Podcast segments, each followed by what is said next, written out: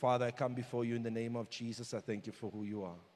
Thank you, Daddy, for the privilege and the honor that it is to share your word today, Father. My desire, Father God, is that I won't share this word with natural manly wisdom, Father, but that by the wisdom of God in the demonstration and power of your Holy Ghost, this word will go forth, Father God, to build faith inside of each and every hearer today in the name of Jesus. I bind my mind to the mind of Christ. The truth of your word in the power of your cross. Let me share what's on your mind today, Father, and not what's in my flesh. I honor you, I magnify you, and I thank you, Lord, for what you're about to do. In Jesus' name, amen. Amen and amen. Praise Jesus. So, I want to do basically a little bit of a continuation from last week in essence. So, I'm just going to lay a little bit of foundation in terms of what I shared last week. If you want the full thing, you're going to have to go and listen to it again because I can't go. It's, it's, it's loads of word. But I just want to, to create some sort of context so that we can have the springboard for where we're going this morning. This morning's sermon title, for those who love the titles, it says, It's Time to Conquer. It's time to conquer. If you go with me in Matthew chapter 6, verse 13, I'm just going to revise quickly. It says, When Jesus came into the region, you took it away. Hallelujah. Matthew chapter 16, verse 13. Uh, let me just get there. Okay. When Jesus came into the region of Caesarea Philippi, asked his disciples, saying, Who do men say that I, the Son of Man, am? So they said, Some say John the Baptist, some Elijah, and others Jeremiah or one of the prophets. And he said to them, But who do you say that I am? Simon Peter answered and said, You are the Christ, the Son of the living God. And Jesus answered and said to him, Blessed are you, Simon Barjona, for flesh and blood has not revealed this to you, but my Father who is in heaven. And also, I also say to you that you are Peter, and on this rock I will build my church, and the gates of hell shall not prevail against it. I don't want to go to the latter part, but stay just there. Matthew 16, 18, it says, And on this rock I will build my church. And so when we dug into it last week, we came and we dealt with the fact that the word build comes from the word oikos. Oikos uh, was the root word which speaks of uh, a family or a family property, which also alludes to a lineage, building a lineage, setting in, in place a family lineage. Amen. And so when we dig deep into that, Jesus basically saying, I'm first coming to restore you back to the image and likeness of God. I'm first coming to restore you back to Genesis 1, verse 26. I'm first going to come and fix you and, and take away the old, the nature that Adam placed inside of you, which is the nature of sin and death. He says, I've come to restore you. The first point of call is that you're going to be born again, that you're going to be made in the image and likeness of God, that you're going to be saved, delivered, and set free, and that your spirit man now will be regenerated and form part of the lineage of God Most High. The Bible says you're born again of the incorruptible seed of the Word of God. And the Word of God and God is synonymous. That means you're born again of the incorruptible seed of God, meaning that you cannot corrupt what God has done. Jesus finished the work so that you can't mess it up the way Adam did. But that means in my born again spirit, I am now in the lineage of God. John chapter 1, verse 12 says that for those who believe in Him, to them He gave the power to become what? Children of the Most High God. So you are not alone today. You hear me? You are not alone today. As much as my children are my children, because they've accepted the Lord already in their lives, they are children of the Most High God. First and foremost, that's the identity. They are born again, made in the image and likeness of God Most High. Then he says, I will build, he says, what? My church. My church, not our church, my church, Jesus' church. And when he used this word, the reference was ecclesia. Ecclesia was the reference made to the Greek model of government. It referred to government, it referred to a legislative assembly. Hear me? A legislative assembly. It was people that were old enough, in that time men, that were old enough to meet and congregate and form an assembly, like we come and congregate here today they came together to legislate law over their city, over their community. So they came to set things in place and say, We're going to be governed like this. So when you're speaking of the ecclesia and in the mind of Christ, Christ had a picture of a church that was going to rule, was going to govern, and was going to establish his kingdom in the earth. He never saw a place of worship. The way we get the reference point for the place of worship comes from the German word Kirch. I don't know how to pronounce it. It's K I R C H E. It comes from that word, and that word speaks of a place of worship. When you go back into the translation from the Greek to the English, and King James was the first one, it's called the King James Version. When he translated part of his 15 laws of interpretation, he said, Don't say ecclesia and make it what it used to be. Change it to a religious organization. So he shifted the meaning of church. That was not God's intention. It's ecclesia. Apostle always says that the church is the vehicle through which the kingdom flows. So God puts the church in place as a client kingdom. Headquarters are in heaven, but as a client kingdom in the earth, He sets up a church and ecclesia to do what? To infiltrate society with the kingdom of heaven. So that wherever you go, you govern by the kingdom. The cultures, the norms, the laws, the customs of the kingdom then become the customs and the laws of the city, the community that you serve, that you're building, and that you're working in. Amen. That's the ultimate goal. If we shift from that perspective, we build something that's incorrect and perverted. That's why religious organizations have a form of godliness with no power. It was never God's intention. Never God's intention. We cannot be in a position as the church, locked up with all this power, with God most high on the inside of us, and not exercise that power and meet the need of a dying world. That's not God's intention. When we get into alignment with God's intention, it positions us correctly and we have the right perspective. Perspective is everything. Perspective is everything. That's why uh, uh, John Maxwell says leadership is managing other people's what? Perspectives. So if I had to come here this morning, or Pastor to come on the one and say, Oh, I don't know how we're going to make it. I know God is good, but I don't know if I can go on, you know. I don't know, the devil's taking me out. My fa- if I do that, what am I doing? I'm creating a perspective inside of you that's positioning you incorrectly. It will cause you to falter, to fail, and to be victim to your circumstance and situation. Amen. But that's never the situation in this church and in this house. Amen. We are to build your faith and align you with God's plan and purpose. That's why, if your position is incorrect, your perspective will be correct. So when we're hearing the word of God and we're understanding the word of God, when we come to the word ecclesia, you know, just be purposeful in your mind. That every time you say the word church, say it's a legislative assembly. Change what? To forcefully change your perspective. When I got saved and I heard that God was my daddy, my Abba, it was like, what? And so purposefully when I prayed, what did I say? I didn't say God, I said daddy. Why? I wanted to change my perspective by positioning me correctly in my relationship with Him. So, in the season when they say we want to come to worship together at church, yes, we can have a place of worship, but the purpose of the church is what? Is to take over, to conquer, and to go in and change the world. So, if we don't have the right understanding, we're never going to position ourselves properly. And I can show you now, and touch on a few things just in scripture that when you read the word now, with a different understanding of the purposes and the plan of God, because when Jesus breaks it out, he says, This is how it's going to happen. I'm going to build, I'm going to set up a family, a lineage in the earth that is made of God Most High. DNA spiritually is going to look like daddy, going to be able to function like daddy. I'm going to set up a governmental system that's going to expand the kingdom of God. When I build that perspective, perspective in my mind, I start to see things differently in the Word of God. Why? My perspective changes. You will shift from seeing Jesus as just your Savior and your deliverer to the one who is Lord over your life, the one who has the power to protect you, the one who wants to work with you in and through you to deliver you and set you up so that you can have dominion wherever you go. You will see Him as the King of Kings and the Lord of Lords. Oh, you know what? If you just see Him as Savior, every day you're going to be needing a miracle. Every day you're going to have to cry out. Every day you're going to have to say, I don't know what to do, Daddy. I need. A... That's not God's positioning of you. And when you go and read the Gospels and you go and read the life of Jesus, Jesus mentioned, I think, salvation once. What did he preach about? The kingdom. And when he spoke about salvation, he said, What? You're going to be saved to do what? Unless you be born again, you cannot see or enter the kingdom of God. That was the ultimate goal because when the kingdom, that's why I love that song this morning. When the kingdom comes into place, everything changes. If things are not changing in your home, you must ask yourself, what's your perspective? You must ask yourself, what am I seeing? Am I seeing this correctly or am I seeing it incorrectly? Are you really waiting on God or is God waiting on you?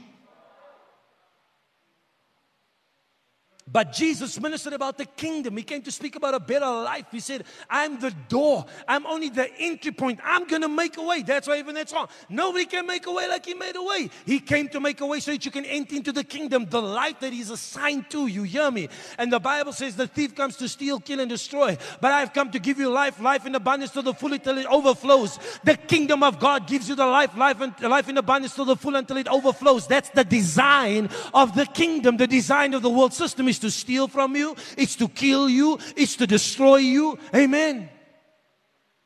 So Jesus preached the kingdom of God. When you go back into the prophets, they all spoke about the coming of the Christ, the Messiah, the one who was going to be the king, the one who was going to establish a government. The Bible says the government will be upon his shoulders. He came to establish what? A government, not a place of worship. You go back to David, and David was a powerful king. You're going to read the Psalms and. What did he say? He spoke of him as what? As a king, as the Lord. He said one is gonna, this one's going to sit on his throne, but he's going to establish a kingdom that what? That lasts forever. You go back to Moses. Moses prophesies about his coming. And eventually, we go back to Genesis, Genesis chapter 1, verse 26, you come to the crux of the matter. Go there to my favorite scripture, Genesis 1, verse 26. Thank you, Jesus. He said, God says, let us make man in our image according to our likeness. Let them have dominion. Let them have rada. Let them have rulership. Let them have kingdom in the earth. This was God's intention. It was not, hear me, when God said this, He didn't say, let us make Christians. He didn't say, He didn't say, God created everybody. But not everybody is His son and daughter. But when He formed creation, he said, Let us make man, let us make a species, not let us make a religion. He says, Let them have dominion, not let them have a place of worship, not let them have. You don't even read worship in the first two chapters. You don't read about it. Why? Worship was a natural progression of Adam's relationship with God. It didn't need to be highlighted. He was in the presence of the Most High God. Can you imagine being 24 7 in the presence of God? All you can do but is worship because of who He is. But he said, What? The purpose is dominion, it's kingdom. It's take son. I'm forming you. I've made you. You my child. Now take what's in heaven and establish it in the earth and make the earth look like this. Amen. So if you have the right perspective, and as you start to read the Word of God, you start to see it differently and not just from a perspective of, I need to be saved, I need to go to heaven. If God wanted them to go to heaven, God would have made them right there and put them in heaven and not made in earth. Why would He change His mind? He restores us and redeems us back to what He originally designed and intended for us. And when you start to read the Word of God this way, your perspective completely changes and your approach to life and your walk of faith changes forever. Amen. So I want to dig into, into, into some into a pattern that I believe God placed in the Old Testament in order for us to understand exactly how we're supposed to walk things out because the Old Testament is not obsolete. You can't say Jesus fulfilled the law, but he didn't say it's obsolete. Hear me. The Bible says in Colossians 2, verse 17, it says, So let no one judge you in food or in drink or regarding festival or new moon or Sabbaths which are a shadow of the things to come. But the substance is Christ. So, what is he saying? He's saying everything in the Old Testament was pointing you to one thing to Christ. Amen. It was pointing you to one thing, to the seed that was going to come, the Messiah that was going to come, the one who was going to rectify what Adam made wrong, the one who was going to reposition us and put us back into position according to God's original intent and design in Genesis chapter 1, verse 26. But we can learn from the old because it's a shadow of the new. If, if, if you are to see now, there's a shadow behind me. If you look at the shadow, is the shadow me? No, I'm the substance. But you can see that I'm here. Why? If you look at my shadow. Because the substance is where it's just around the corner. Are you understanding me? So when you're reading the old, it's pointing to Christ. It's pointing to the new, how we're supposed to live, what God is calling and designing for us. Amen. And it's pointing to what's to come. We're living in what's to come. But we can learn from the pattern of the old in terms of how we're supposed to be living right now. Are you with me? Amen. So, I want to dig into uh, I want to dig into to, to, to Israel and them coming into the promised land this morning and learn from the pattern of what God has established. So, but let's first go to Genesis chapter 1, verse, Genesis chapter 12, verse 1 to 3 to build some context. Genesis 12, in verse 1. Thank you, Father. Says, Now the Lord said to Abraham, Get out of your country, from your family, and from your father's house to a land that I will show you, and I will make you a great nation, and I will bless you, and in you all the families of the earth shall be blessed. So God removes Abraham from his existing family structure. He says, I'm taking you out of here. I'm removing you from your geographic location. Listen to me, some of you for change students. God's separating you from your family, your natural family, separating you. Why? Because He wants to do a work in you and build for you what He has inside of you. So He says, I'm going to shift you. He doesn't say what He says. He says, I'm not going to build you. Let's read on. He says, Go there. Go back to one. Let's start again. Uh, now the Lord said to Abraham, Get out of your country, from your family, from your father's house to a land that I will show you. Next. And I will make you a great what? Nation, not family. He says, I'll make you a great nation. I will bless you and I'll make your name great and you shall be a blessing. And I will bless those who bless you and I'll curse him who curse you. And all the, in you, all the families of the earth will be blessed. He says, I'm coming to do a work inside of you, not to build another family. I'm coming to build a nation because a nation needs government. Amen. I'm come to shift you and put you on a different system. And this nation is going to go up against other nations and overpower them and take over. Go to Genesis chapter 15.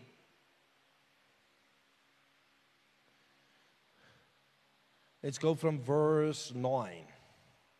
So just before this, no, just go to verse 9. I don't want to read all that scripture, but if you go to verse Genesis 15, verse 9, this is where God, where Abraham now comes, he's speaking to God. He says, Listen here, but you said this great thing about me. You said I'm going to give birth to all, to this nation and stuff like this, but I don't even have one child. He says, What am I going to do? I need a child. He says, Must I take this person that has been serving in my house, not of my family, must I take them and build them? God says, No. God says, What? To reestablish this and to build a relationship, I'm going to cut what? Covenant with you. So if you go to verse 9, he says, And he said to him, Bring me a three year old heifer, a three year old female goat, and a three year old ram, a turtle dove, and a pigeon. Next. Then he brought all these to him and cut them in two down the middle. And he placed each piece on opposite of the other, but he did not cut the birds in two. And when the vultures came down on the carcasses, Abraham drove them away. Now, when the sun was going down, a deep sleep fell on Abram, and behold, horror and great darkness fell upon him. And then he said to Abraham, Know certainly that your descendants will be strangers in a land that is not theirs and will serve them and they will afflict them 400 years. And, he also, and also the nation whom they serve, I will judge. After they will come out with great possessions. Now, as for you, you shall not go to your fathers. You shall go to your fathers in peace, and you shall be buried at a good old age.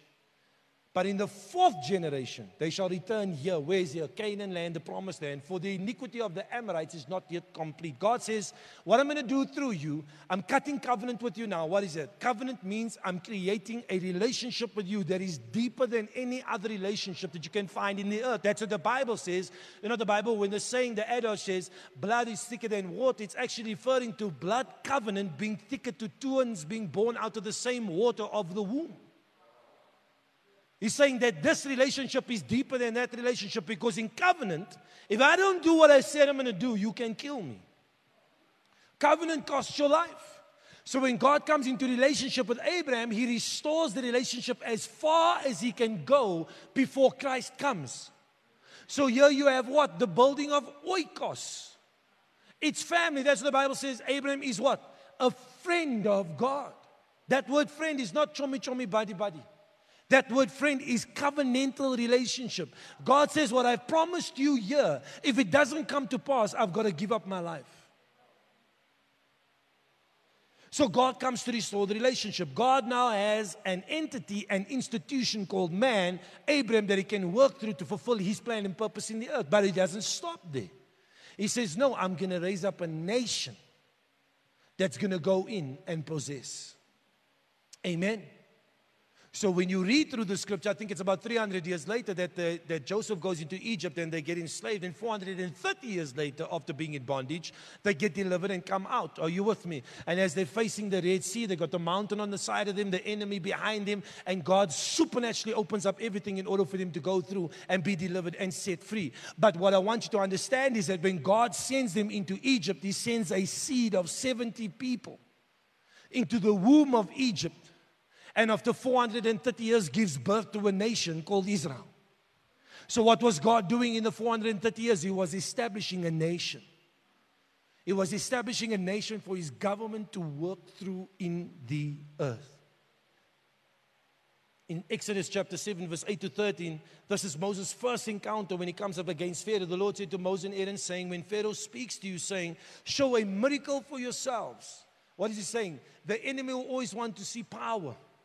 He says, Show me of yourselves, then you shall say to Aaron, Take your rod, cast it before Pharaoh, and let it become a serpent. So Moses and Aaron went into Pharaoh, and they did so just as the Lord commanded. And Aaron cast down his rod before Pharaoh and before his servants, and it became a serpent. Now, what I want you to understand is that Moses is coming as a nation.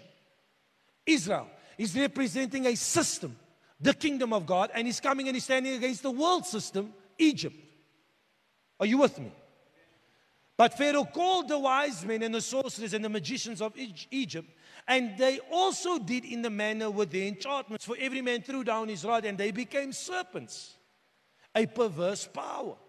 But Aaron's rod swallowed up their rods, and Pharaoh's heart grew hard, and he did not heed them as the Lord had said. Here's the beginning of nation against nation, system against system. God is saying, My system is so superior, it will swallow up anything that that thing can produce. And so God is showing Pharaoh that there's a position of power coming. There's a nation that's sitting in you that has power to overcome you. But the Bible says Pharaoh's heart was hardened. So after 10 supernatural acts of God, like plagues that affected a nation, supernatural miracle working of God that affected a nation, not just a little thing that happened in a church, affected a nation. Everybody in the nation experienced it except the Israelites. These things took place. And on the 10th one, God says, Okay, now kill the lamb. Take the blood of the lamb, put it on your doorposts. And when the angel of death passes over, your firstborn will be saved. But whoever does not have, they will not be. So God does this miraculous act kills all the firstborn of Egypt. That next day, they go and they plunder the Egyptians, they take the wealth of the Egyptians, and they leave. And God delivers them through the Red Sea. And when they get through on the other side, Pharaoh, in his pride and in his own worldly wisdom, thinks he can still take them out and goes and pursues them and get killed in the Red Sea. It reminds me of a scripture where he says that the enemy if he had known what he was doing when he crucified Christ, he would never have done it. Amen. So that now sets the scene. Here's a promise made to Abraham, and the promise is what? You're going to be in relationship with me, number one, but number two is what? You're going to gain and possess territory so that my kingdom can rule and reign in that place, which is the promised land. And here's the challenge that I find is for many people because we have a misunderstanding of the promised land, we misappropriate it and therefore never experience the fullness of it.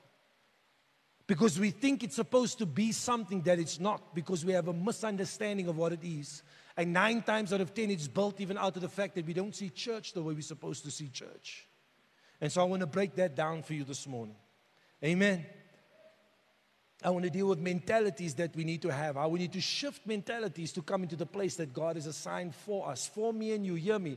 The promised land is not just a place or something or what we many times refer to. I don't want to get ahead of myself, but things or, or, or, or, or you know, we get a car and we think that's the promised land. That's not the promised land.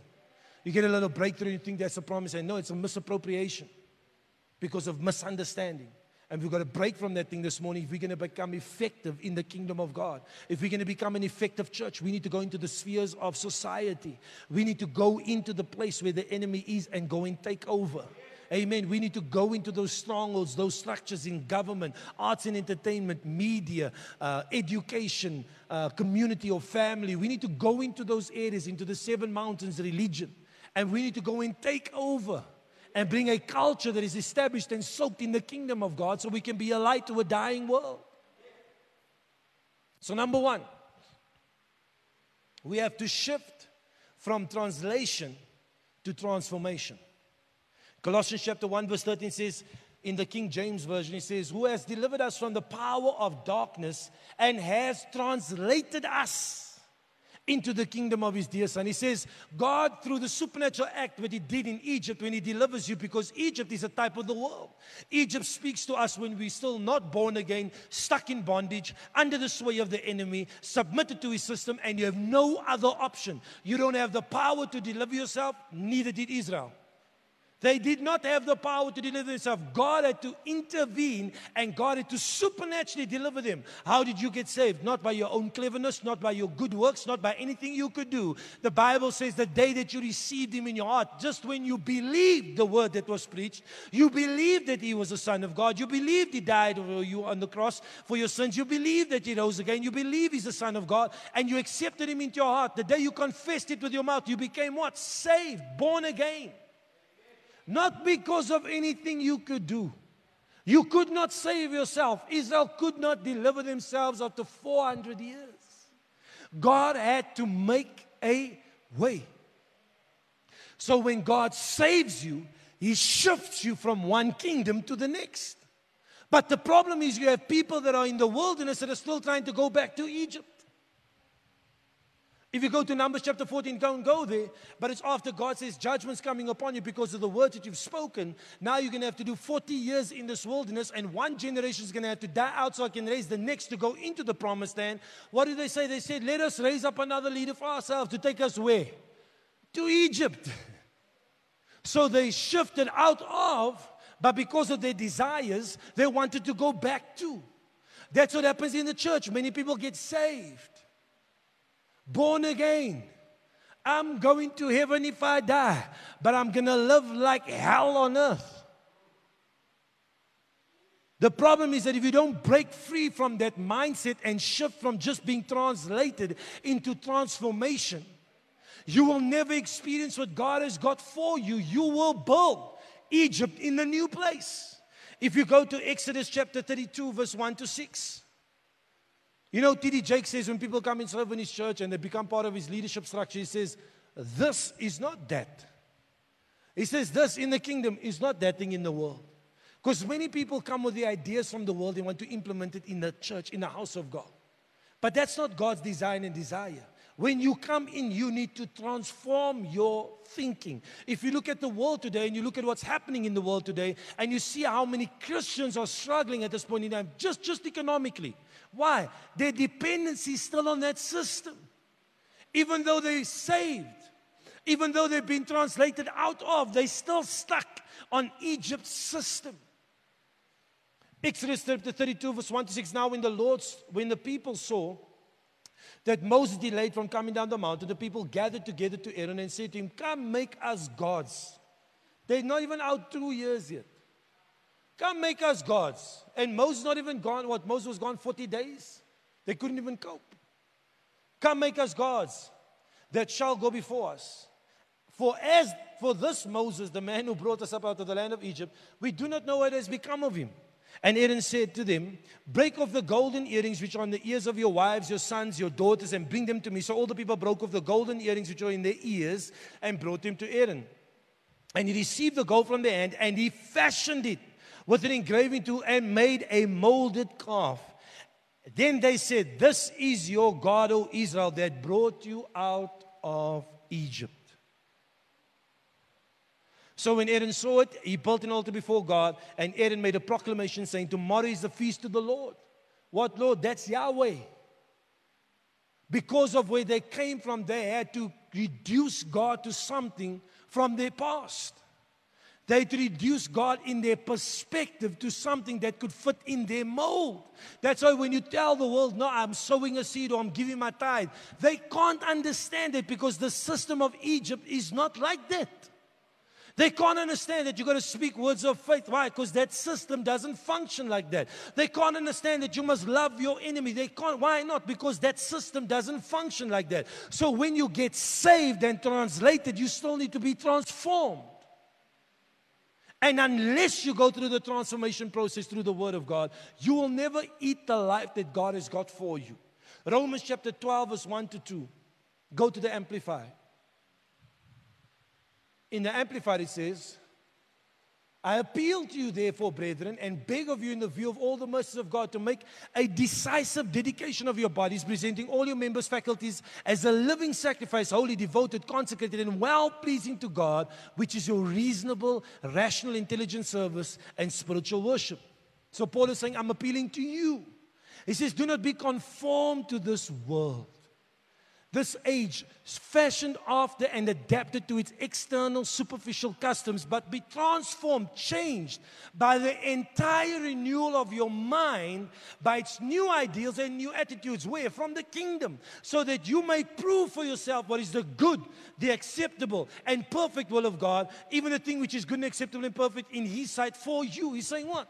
Unless you bring transformation up here unless you get into the Word of God. You see, when God translated you, that was Him. When God transformed you, it's a working together with Him. It takes you, He says, I appeal to you. The season of us sitting back and, and looking at God and saying, God, what's happening is over. You cannot conquer if you sit in the victim seat. You cannot expect to enter into the promised land if you're sitting in the victim seat. It does not work like that. You've got to get into the Word of God, change your thinking, and prove what is the good, acceptable, and perfect will of God. How? Through the transformation process of you working the Word with the Holy Spirit, with God, for God to do inside of you what He called you to do. Stop sitting at home and waiting for a message on a Sunday. And then expecting God to do something marvelous and miraculous. Stop it. You got to shift yourself into the position that God has called for you. Why? Yes, you've been translated, but stop bringing the world into the ecclesia.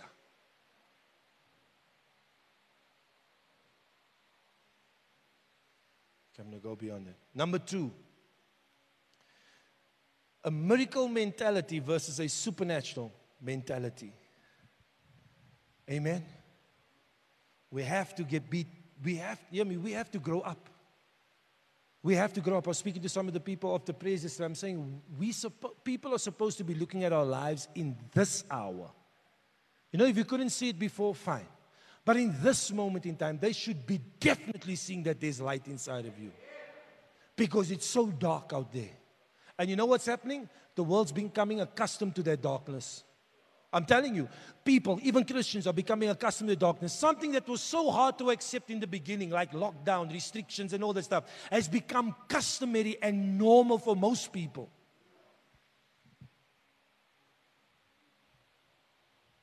But it's because we submit ourselves to the leading of the world, even though we're born again. You've been translated, but you have not been transformed. And that creates even a, a, a space in your life where you continually don't ever reach what God has got for you, and you end up living a life where you're blaming God, becoming a victim to your situation and circumstance, and everything is God's fault. Or God took this one away.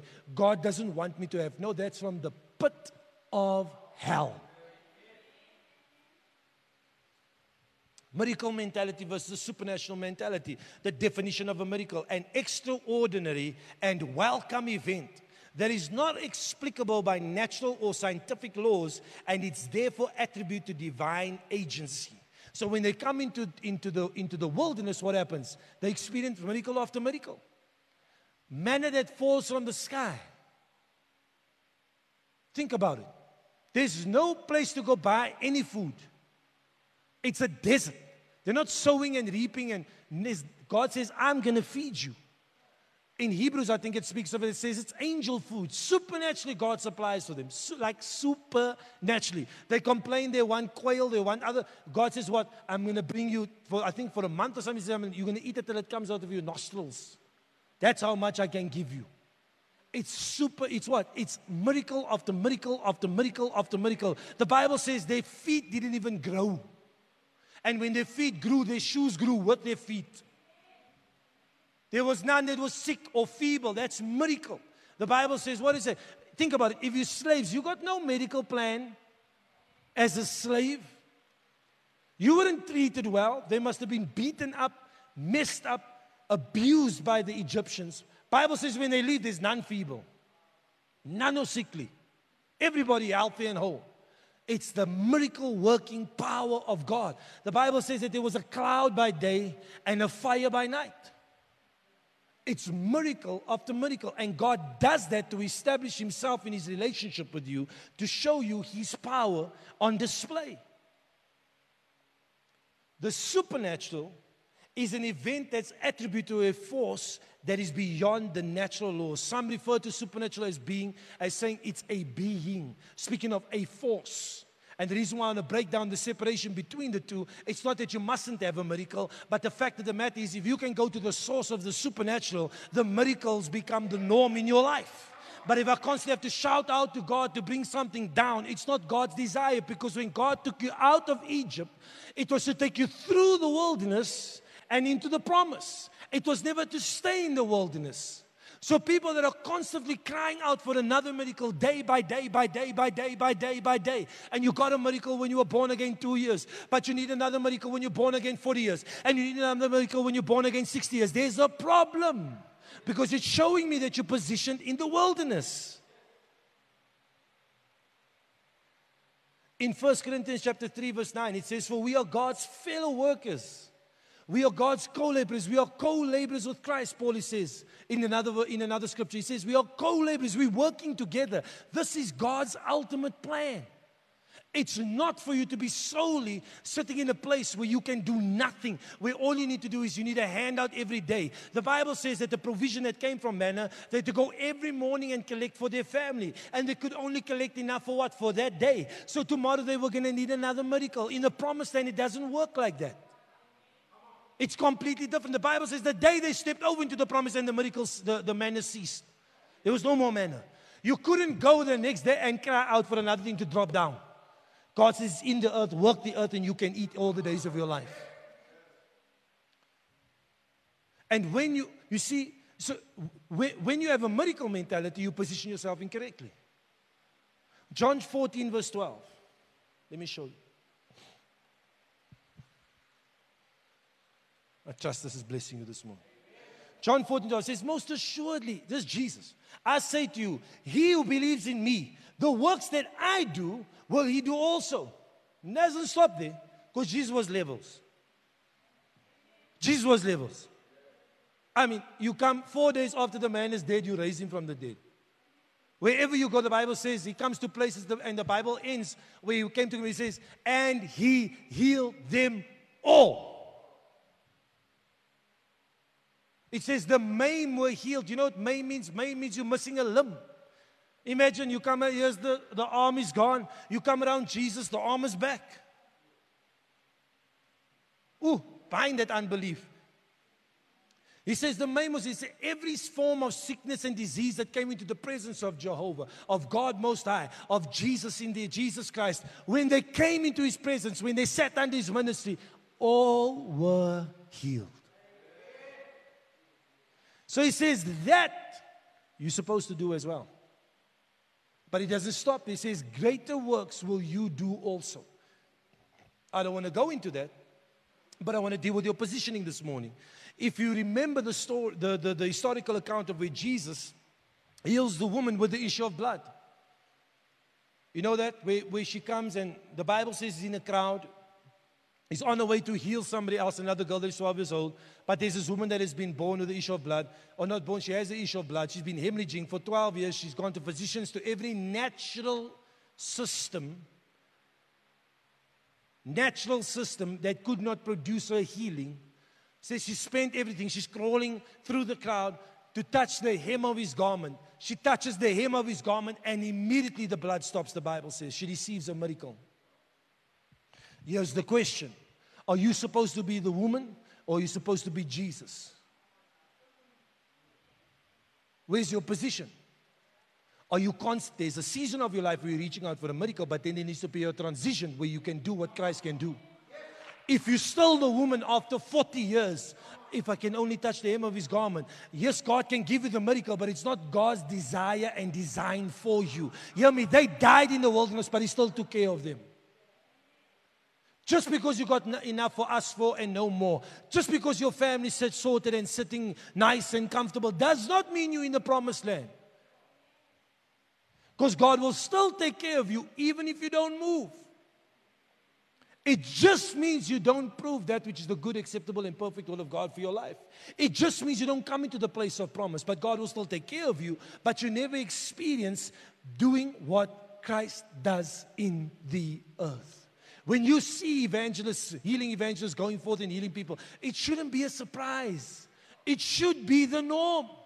Skepticism first says, Yo, what is that person for real? I maybe they knew that person before, or maybe this person is acting. Why? Because what?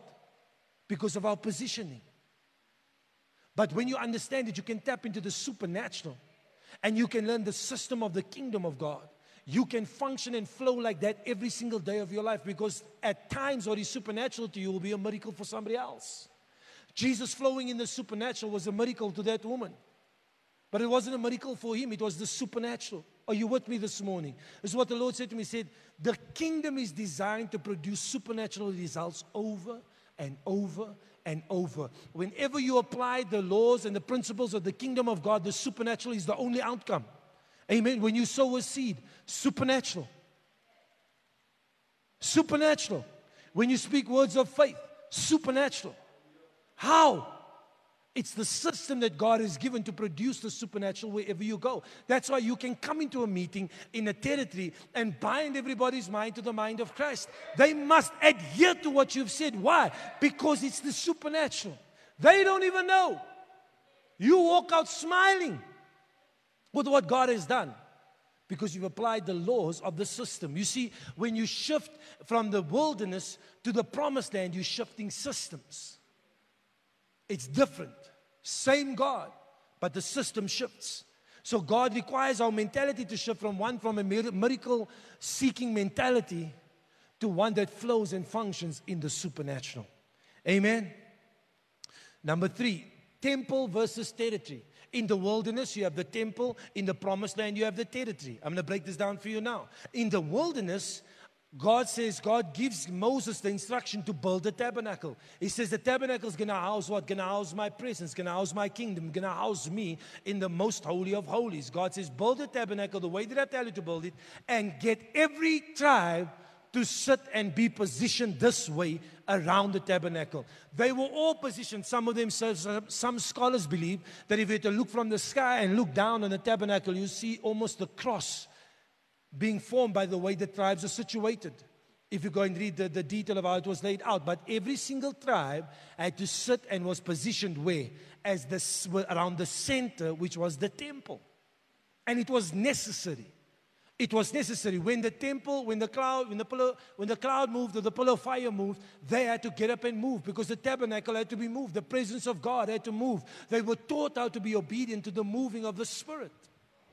So when you're going through your wilderness, don't reject the wilderness. The wilderness is part of the process. Before you get to the promise, there's process. Why? Because God's going to rip Egypt out of you in the wilderness so that when you go in, you don't build that calf.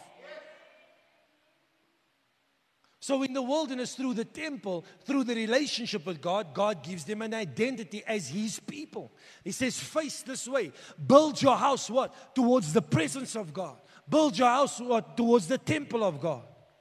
In the wilderness, they taught the law. God gave him the law on Mount Sinai, and God taught him the law. What's the law? The customs, the norms of the kingdom. You see, you want to reject the Ten Commandments. Don't reject it, it's just that you can't keep it in your natural capacity, but it's still the law of the kingdom. You can't change that. They were taught the significance of sacrifice, they were taught about the favor of God. They were raised by God. The Bible says in the book of Joshua that one generation had to die out in the wilderness, but the next was raised by God. That's why when you get born again, you need to come into the house of God. Why? To be taught. You need to be taught the laws, the customs of the kingdom. You need to be taught how to function, how to operate. Why? You can't just come in and say, okay, now what? And then you function like Egypt, but you're supposed to be born again. They were taught to prioritize His presence. They were taught about His timing. When it moved, you move. The problem is that the wilderness is a temporary place, but people try to make it a permanent home. It's a temporary place of process where God's going to work you. And you know, there's two things that can happen in the wilderness. One, you can reject the process. And so I refuse to go to those things. You know, so I meet so many people, and so many times, even when uh, apostle releases word, you know, he says, you know, that job is da da da da da, then people I leave their job tomorrow. No, you're not ready yet. Because you're not going to get up tomorrow at the right time to work on your business. You're going to sleep until 12 o'clock. Then you're going to have a bowl of cereal. Then you're going to do it. And then the day's gone. You're going to say, I'm going to start tomorrow. No. Some of you still need to be in, wake up in the morning, do what you need to do, go to bed. You know what I'm saying? Why? So that God can, can process you to make you who you need to be to come into the promised land. It's just not automated. Are you understanding me? So people either reject the process, you know what I'm saying? Apostle says, yes, it's going to be uh, all these things, multiple streams of income, breakthrough upon breakthrough. God's calling you to start your business. Da, da, da. You can't just go start it tomorrow. You don't even have a plan. You never even registered your business. You don't even have a bank account. So some people reject process and others choose to stay in that place. Because it's okay if I just have enough food for me and my family. If I have my car, I have my house, amen. I have my job, I can go to work, there's enough food for us, you know what I mean? Every month I get my salary, we sort it, we, we 100%. You can't really do much for anybody else. You can make sure you sort it, it's good. My children go to a good school, praise the Lord. I live in a nice house, praise the Lord. God is good, amen. It's not promised land living.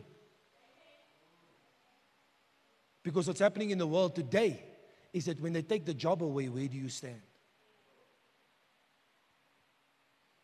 So you have to understand that the temple is important to your life, but it's part of the process. Because if you go to Joshua chapter 3, verse 1, Joshua chapter 3, verse 1, it says, Then Joshua rose early in the morning. And now they're going to go in, right? This is when they're going to go into the promised land. He says, Joshua rose early in the morning and they set out from Acacia Grove and from the Jordan, he and all the children of Israel, and lodged there before they crossed over. So it was after three days that the officers went to the camp and they commanded the people, saying, When you see the ark of the covenant of the Lord your God, and the priests and the Levites bearing it, then you shall set out from your place and what? And go after it. Yet there shall be a space between you and it about 2,000 cubits by measure. Don't come near it that you may know by which way you must go, for you have not passed before. He says, What? That presence, the Ark of the Covenant, was where? In the temple. Where? In the wilderness. You don't leave the temple behind if you're going into the promised land. No, the presence must still lead you. You take what you've learned there, the laws, the customs, the understanding, you take it and you shift it and you follow it into the promised land. So many people come into church destitute, broken, don't have a way out. God starts to restore, God starts to bless. They forget everything they've learned and they run back to the world. Get lost. Why? The same things you learned here, you take there. It doesn't change. And the presence goes before you. The same way you were led by a cloud of, uh, uh, uh, a pillar of smoke and, and the cloud. is the same way the presence leads you in the promised land. You know, we don't go in and do, we say, Father, I pray, Lord, there's so many people around me, so many business deals, but tell me where I must put my mind. What do you want me to do? Where do you want me to put my attention? Where must my focus go? And God will birth that in every season and say, put your attention here and focus on this thing. Why? Because I'm still the same way He led me in the wilderness when I had nothing. When God starts to bring me into the territory that has something, I must still stay submitted and follow His leading and His guiding. You can't just, you know, when you told the pastor, spit in my eye to make me see. Now you, now you better, you can see things are going your way. Now the pastor's talking rubbish. The things that brought the change, you forget when you want to walk in and you find those same people. What happens? God just says, okay, come, go around the mountain again. And where you were supposed to be conquering, you're sitting in a place of the wilderness and not moving anywhere. Because here's the thing when God builds the temple, there's nothing there. Many of us have gone through those wilderness moments. Like, there's nothing. When I say there's nothing, there's nothing happening. All you got is Jesus. You got the Word of God. You got prayer. You're praying over your pots for provision. You're trusting God every single day for every single thing because there's nothing else. It's not the end goal. Why? Because in the promised land, there's no territory. There's no enemy there. Was there giants in, I mean, sorry, the wilderness, there's no territory. Was there any giants in the wilderness? No, they didn't want to be there. There's nothing there. You can't build anything there. That's why they were nomads. They were tent people in tents. But when God shifted them over to the promised land, that's when things changed. That's where the territory is that had milk and money. Milk and honey. So the shift has got to come into that once God is working inside of me in the wilderness, once God is processing me, I've now got to shift into the place of where I'm going after the territory that God has assigned to me. What mountain, what sphere of influence has God called you to? Are you supposed to be in education? I know of people that we connected to. I can tell you now that even inside me, I'm like, yo, these people should be building the, building the education system here. But they refuse to. I don't say anything, but I can see it's on you. And they're stuck in the wilderness season of their lives. And for me, I look at them like, can't you just like you know, sometimes common sense is not so common. It's like, come on, guys, why? Your dependency is still upon the wrong system. And so you can't shift and transition. Why? Because you can't, your, your, your whole modus operandi is that Egypt or the world is still my source, even though I'm translated, I'm not transformed. And so I can't go in and possess and experience what God has got for me because I'm stuck in a place where I'm stuck on the system. The territories where the wealth is. You see, God says it's a place of what? Of milk and honey. The enemy will give you the milk and honey, he just won't give you the territory that produces it. Don't chase after things. That's why you must shift from provision to progression. The Lord said, Don't pray for provision, pray for progression. He said, Pray to progress in the places that I've sent you. Because the minute you take that property, the minute you take that territory, whatever's in that territory is yours. When he says, I'll give you a house, he says, I'll give you cities that you did not build, houses filled with good things that you did not fill. We so many times pray that prayer looking for the house, but God says, in the territory is the house. So don't run after the house, run after the territory. As you go after the territory and you pursue the kingdom of God and make it the priority, all these things shall be what? Added. Why? Because the kingdom is about territory. It's about possessing territory. And where's the giant? In the territory. That's why you need a co laboring with God. God's given you the victory, but in order to possess the territory, you have to have a different mindset. You've got to ask God for instruction and strategy.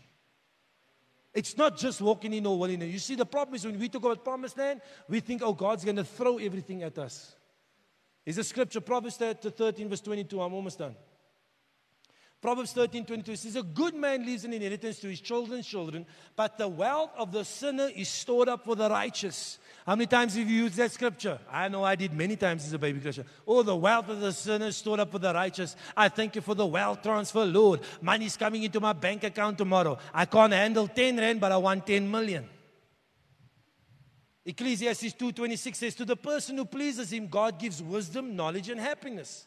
But to the sinner, he gives the task of gathering and storing up wealth to hand it over to the one who pleases God. This to his minister, uh, chasing after the wind. He says, What? He says, I've given the giants, those authorities in those spheres of influence that are not of my kingdom, I've given them the responsibility of gathering the wealth in that mountain. So don't pray for the wealth, pray for the mountain. When you possess the mountain, you possess the wealth. So stop praying for things and start praying for progression. Father, thank you for the anointing of God upon my life. That as I go into media today, that there's strategies, there's wisdom, there's relationships, there's insights that I'm going in here to take over and I'm not going to take sides. Father, as I go to work as an educator today, I know you've called me to work in the sphere of influence. I believe it's a call of God upon my life. As I go in here, I thank you that these minds are bound to the mind of Christ. These students will learn, they will grow up knowing who they are in you and walking in their purpose. And I thank you, Lord God, you'll give me the strategy, the insight, the understanding of how to build systems in this place to transform their lives and bring the wealth of this system into, into the kingdom of God. Are you understanding me this morning? It's a complete shift in thinking because we have to become territory focused and not focused on provisions.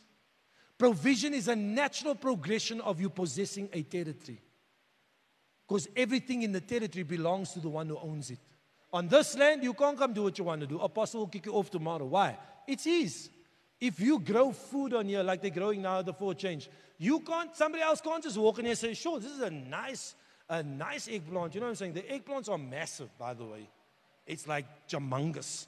It's like, it's, yeah, yeah, you can't just come in and say, I'm taking this. No, it's not your territory. You don't own it. That's what we want to do. No. When you go into a place that is assigned for you, whatever's in that place, God has given to you. The Lord said to me last week, He said, Don't pray like that. Pray. Everything in this territory that God has assigned to me is giving itself to me today in Jesus' name. All provisions, all harvest, all people, all things, every resource in this territory belongs to me because God has assigned it to me. That's a very different kind of prayer in terms of praying for 10 rand for God to meet your need today. Now, understand, hear me. It's an, I understand that certain people are in different places of their process. Some people are in the wilderness and God's going to give you manna. Great. That's not the end goal. He brings you out of to take you into. Amen. If you go read in Joshua chapter 12, you don't have to go and read that scripture now, but if you read Joshua chapter 12, verse 7 to 24, it speaks about how Joshua took down 31 kings. 31 kings. That's 31 territories. Joshua started his journey when he was 80. Some people started at 40, they haven't even done one. Or 20.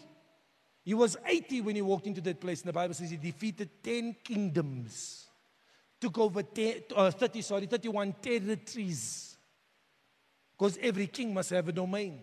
He possessed their domains. Why? Because he was focused on territory. And if you go read the Bible says there was still so much more. They couldn't even get everything in Joshua's lifetime. Number five, or number four, sorry, last one, is either you can cower or you can conquer. Many people in the season have chosen to cower. And it's not because inside of it's not that you don't have the ability to go over, hear me. It's not that you don't have the ability to possess. God has placed it in you by the day that you got saved. It's just that you don't know. When He delivered them, and you go to Numbers chapter 13, He says, Go spy out the land.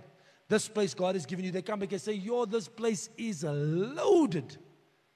There's grapes the size of melons. There's fruit, there's abundance everywhere. But he says, But we can't go in because there are giants there and we are as grasshoppers in their sight and in our own sight. Their own perspective of who they were was incorrect because they were positioned incorrectly. So even though they sat in the midst of abundance, even though the abundance was promised to them, even though this promised land was given, they couldn't possess it because they chose to cower. Why? Because they saw it incorrectly. That's what this word is meant to do for you today. It's to fix your perception. It's not that you don't have the ability to do. That's a lie from the pit of hell. Hear me. Whatever voice is trying to speak into your mind right now, I bind every mind binding spirit. Each and every child of the Most High God was designed by God to conquer, to take over. God's given you a divine anointing and ability to overcome. God's assigned it to you. Every single person has a purpose and a destiny by the kingdom of God. And when God says you must go, you can take over. Numbers chapter 14, verse 24. But my servant Caleb, because he has a different spirit in him and has followed me fully, I will bring into the land where he went, and his descendants will inherit it. Hear me. God says, just because he had a different gees, he didn't even know how to go to war because he was a slave. Yet he was ready to go just because God said so. God said, just because of his spirit, his gees, his attitude, he must go. And Caleb comes when he's 80 and he says, Joshua, He says to Joshua, Give me my land. Give me my mountain. Give me the place that God assigned to me. Amen. Deuteronomy 7, verse 1 to 2. Two more scriptures to be done. Then the, when the Lord your God brings you into the land which he swore, which into the land which you go to possess, and he's cast out many nations before you the Hittites, the Girgashites, the Amorites, the Canaanites, the Perizzites, the Hivites, and the Jebusites. Listen to this seven nations greater and mightier than you. And when the Lord your God delivers them over to you, you shall conquer them and utterly destroy them. He says, What? He says, the, You going into a place where they have more knowledge than you, they have a greater education than you, academically, they're more qualified than you. You're going into a place of where people and these systems and these uh, spirits have held this place bound for generation after generation after generation. But he says, When you go in, I will deliver you from them. I will take them over. I will destroy them. I will push them off from where they are so that you can walk in and have the victory. I, do you mean when you go into the territory? Of course, it's big. Of course, it's massive, but it's great. God's working in and through you to overtake that place. You've just got to walk around like you own it. Don't walk in there like you're subject to them. No, they are subject to the Spirit of Christ that's on the inside of you. What's in you is far greater than what's in the world. Are you with me this morning? When you come into that place, you come into that territory, everything's got to submit. Why? Because of Christ on the inside of you. That's why he says to Joshua, this is what I want to say to you today. Joshua chapter 1, verse 6 to 8, he says, Be strong and of good courage. For to this people you shall divide his inheritance the land which I swore to your fathers to give him. He says what? Verse 7 Be strong and very courageous that you may observe to do according to the law which Moses my servant commanded you. Do not turn from it from the right hand to the left that you may prosper. You go, he says, going in here, be of good courage, be strong, but take the law I gave you in the wilderness. Don't lose the lessons of the wilderness. Take it with you into the place of promise. Verse 8, same thing. Says, Book of the law shall not depart from your mouth, but you shall meditate on it day and night, and you may observe to do according to all that is written in. it. For then you will make your way prosperous, and then you will have good success. Verse 9, Have I not commanded you what? Be strong and of good courage. Do not be afraid, and do not be dismayed. Why? For the Lord your God is with you wherever you go. Wherever you go. The assigned territory to you, the worship team, you can come, a band, you can come. Up. The assigned territory that God has given to you. I don't care who's there. I don't care how long they've been there. But when it's in the timing of God and you're walking into that place, God is with you wherever you go. Don't be afraid. Don't be dismayed because you're overcoming in the season. Hear me. It's a time to conquer, not a time to cower. Don't be fearful of what the enemy is trying to show you and put in your spirit and put in your mind. Hear me. In this season when the world is regressing, the church is progressing. I'm telling you now, when the world is regressing, the church is progressing. It's a time for the transfer of the wealth from the kingdom of darkness into the kingdom of light. But you better go in knowing who you are and whose you are. You pray for a strategy every day.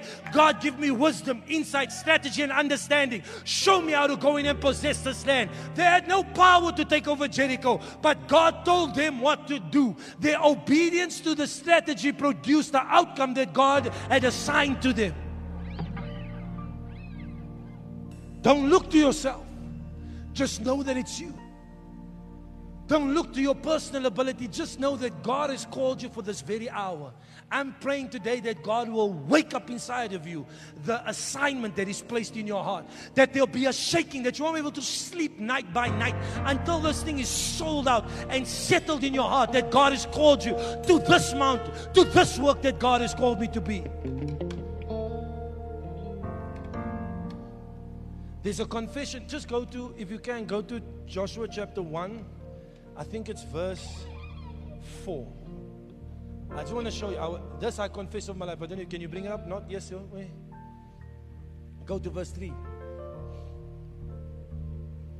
I'm saying this to you this morning because this is what God has been speaking to me about applying it wherever I go. Go to verse 2. He says, Joshua, Moses, my servant, is dead. Now therefore rise and go over the Jordan you and all these people to the land which I'm giving to them, the children of Israel.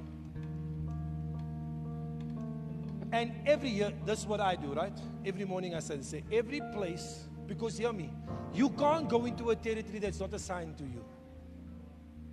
Amen. You can't go into a territory that's not assigned to you. They could only go into the place of Canaan because God assigned it with Abraham. Every system in this world is assigned to the kingdom of God. There's nothing that's supposed to be outside of God because God gave everything in the beginning to mankind. But there's each and every person has a role to play in the kingdom be extended. And there's a sphere of influence, there's a mountain that you call to climb. So whatever that mountain is, this is what I say every morning. I say, every place that the sole of my foot will tread upon, God has given to me. I say every place that the soul will, every place that the sole of my foot will tread upon in the mountains. I put it in there for me. Media, arts, entertainment, religion, and business as God given to me as He said to Moses. Go to the next one. For from this wilderness, and that's where you break it down to the go to the next one. Well done. Going down of the sun shall be your what? Territory. You put your mountain in there. You say, in this mountain. This is my territory. Wherever the sole of my foot will tread upon this mountain, in this place, it's my territory. Go to the next one. Yes. no man shall be able to stand before you all the days of your life. As I was with Moses, so I'll be with you. I will never leave you nor forsake you. When you come into a place, whatever spirit is there that is not of the Spirit of God, it must bow. I don't care what man is standing there, they must bow. Why? Because no man shall be able to stand before you all the days of your life. Just be strong, be courageous, and go into the territory that God has assigned to you.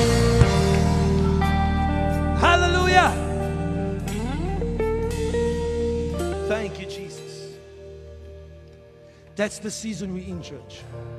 It's a time to conquer, not to cower. Where you're experiencing fear, I rebuke that fear today in the name of Jesus. Whether it's concerning sickness, healing, whether it's concerning your family, whether it's concerning addictions, I rebuke that fear today and I call that stronghold to be broken down in the name of Jesus. Whatever been holding you bound in the last season, I decree and declare you are free from it. Today you are liberated. The anointing and the power of God come to your home, come into your life, come into your family, come into your finances, come into your body, and destroy whatever the enemy is trying to erect in your life today. In the name of Jesus, I declare and declare that you're walking into the territory that God has assigned for you. The anointing of God is upon your life for you to come into all that is coming, that is God for you. And from today, they're to say you have a different spirit. Somebody that's willing to go in and possess what God has called him to possess in Jesus' mighty name. Amen. It's never too late to begin. That's from the pit of hell. You can start today. Caleb was 80 and he went to possess his mountain. Amen. Amen and amen. I trust this word has blessed you today. This word has been blessing me. God has really been shaping my thinking. He's been shifting my mindset. He's been challenging me daily to say, don't look at it like this anymore, my boy. Stop looking for the things, but look for the progression. Stop looking for the things, but get a strategy. Stop looking for the things, ask for the wisdom. Let me show you, let me lead me, let me tell you how you're going to take over this thing. In this hour, we should have had, we should have been in such prominent positions in government, in the health sector, in schooling, in finance and business. We should have been the ones to be able to carry the nation and more because of what God has done on the inside of us. I'm calling for that in the season that God's going to supernaturally accelerate you, build you up, establish you, and set you on the path of greatness and victory for His kingdom to be expanded and extended in the earth. It's the hour for you to conquer in Jesus' mighty name. Amen. And amen. Hear me. This word has stirred your heart today. You're saying, Yo, Pastor B, I want this life. I'm asking God to give me the territory. I'm asking God to give me the assignment. I'm asking God to speak to me about my future and what He's got in store for me. Then hear me. If you don't know Jesus Christ as your Lord and Savior, or you once made that made that commitment to Him, but you're so far away from Him, that's the starting point. The starting point is really is relationship. It's oikos. Before government, it's oikos. It's family. That's where God wants to establish you first. The first place is to make Jesus the Lord of your life. The first place, the starting point, is to come into the family of God so that God can establish you, process you, and give you what He's got for you in your future. If you don't know Jesus Christ as your Lord and Savior, or you feel like you're so wayward, you're so backslidden, and you know you just need to make a, re- a recommitment, a fresh commitment to your Father in heaven, then I want to pray with you today. If that's you this morning, if you're in this place, lift your hand.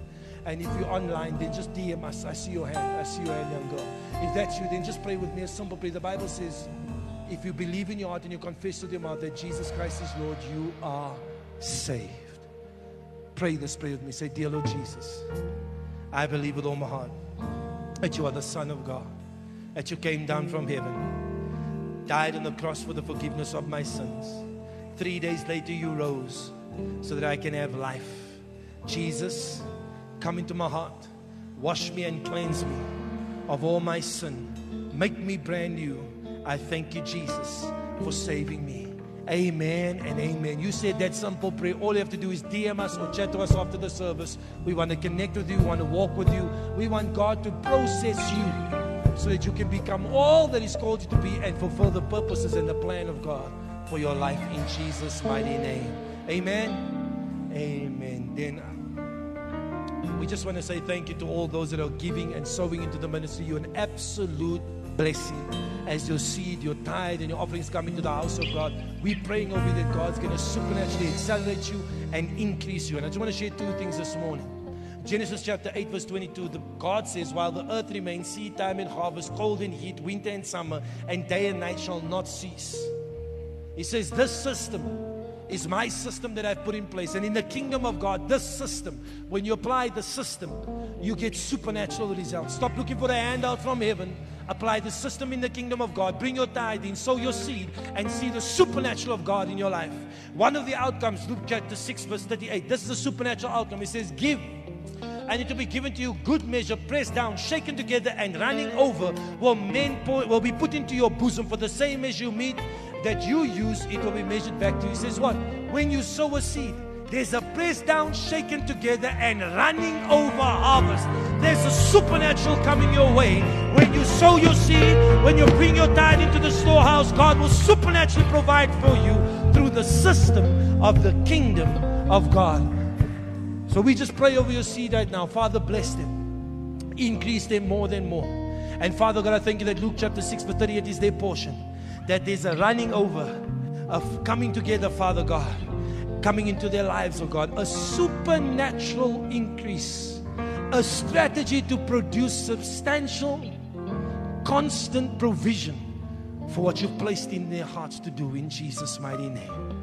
We all agree and say, Amen and Amen. To all those that have even been giving to 4Change, we already, I think we already over 30 people that have given and contributed, becoming partners. We've just launched this week. So we're pushing, we're trusting God to reach the 700 partners. Go onto the 4Change website. That's 4Change, the number 4 change.co.za. Go and see the powerful work we're doing in the next generation. This apostolic house is not going to leave the next generation for the world, but we're bringing them up so they can go and possess the territory that God has assigned to them. Connect with us, see what God is doing, and be a part of this great move of God happening in the earth through this apostolic house. In Jesus' name, we bless you. Have an awesome week. Go and take over wherever you go. Be strong and of good courage. No man shall be able to stand before you all the days of your life. And wherever you go today, your territory is going to increase more and more and more. In Jesus' name, Amen and amen.